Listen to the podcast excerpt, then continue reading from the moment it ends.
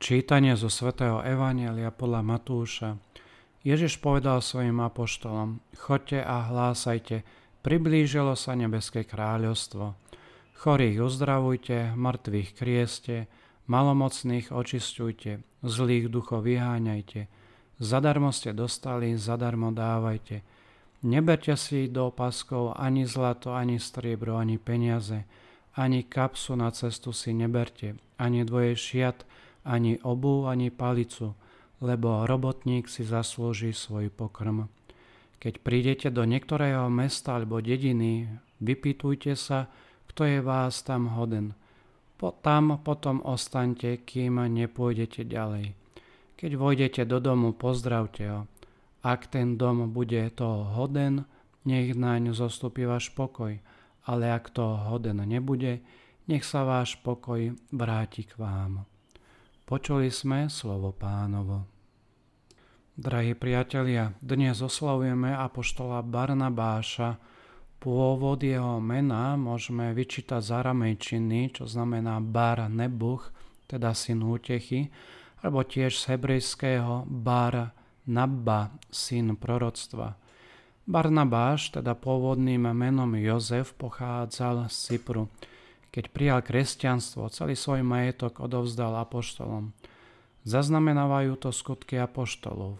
Takto, Jozef, apoštolmi nazvaný Barnabáš, to znamená syn útechy, Levita, rodom z Cypru, predal pozemok, ktorý mal a peniaze priniesol a zložil k nohám apoštolov.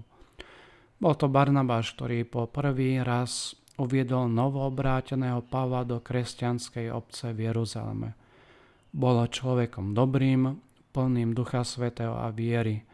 Bol vyslaný apoštolmi do Antiochie Sýrskej, aby tam riadil a posilňoval kresťanov.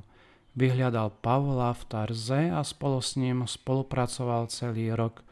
Bol jeho spoločníkom na jeho prvej misijnej ceste v Malej Ázii – podľa tradície po Jeruzalemskom koncile sa vrátil na Cyprus, kde viedol apoštolskú činnosť ako prvý biskup a pastier tohto ostrova. Pôsobil v Ríme, v Alexandrii, v Miláne. Podľa tradície okolo roku 60 v Salamime zomrel mučenickou smrťou, bol ukameňovaný. Hoci nepatril do kolegia 12 apoštolov, církev mu udelila čestný titul apoštol je spolupatronom z Florencia Milána, kde podľa podania učil. Je orodovníkom proti hádkam, sporom, smútku, tiež ochrancom proti ľadovcovej búrke. V ikonografii je zobrazený ako starší muž s dlhou bradou v tunike a plášti alebo v biskupskom odeve, niekedy dokonca ako kardinál.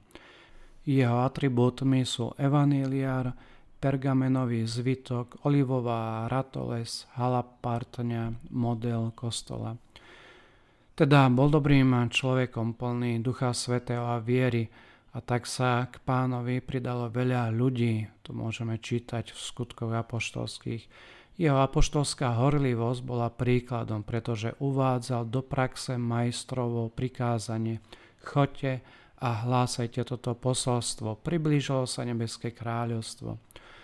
Oddelte mi Barnabáša a Šavla na dielo, ktoré som ich povolal, ohlasoval Duch Svety. Išli na Cyproza do Malej Ázie a veľmi trpeli pre svojho pána. Mali rozdielne názory a dokonca sa rozišli kvôli Markovi, ktorý v polovici cesty odišiel a Pavol ho neprijel na ďalšiu cestu. Barnabáš však vedel Markovi dôverovať a neskôr ho uvidíme ako veľkého spolupracovníka Petra a Pavla. Naučme sa nezaraďovať ľudí do škatuliek, lebo duše podobné ako dobré víno sa časom zlepšujú, to povedal svätý Joze Maria, keď ich podporujeme svojou dôverou a milujeme ich, a ďalej svätý Augustín pokračuje, lebo nikoho nemožno skutočne poznať, ako ho nemilujeme. Keď vidíme, že niekto slabne alebo ustupuje, vytrvajme tak ako Barnabáš, ktorého menovec znamená aj statočný muž a ten, kto pozbudzuje a nadchýňa. To sú vlastnosti, ktoré dnes veľmi potrebujeme. Preto sa obraciame na pána so slovami kolekty dnešného dňa. Bože, Ty si poslal svätého Barnabáša, plného viery a Ducha Svetého, obrátiť národy k viere, daj prosíme, aby sa Kristovo evanelium, ktoré ono tak neochvejne šíril, stále s vierou ohlasovalo slovami i skutkami.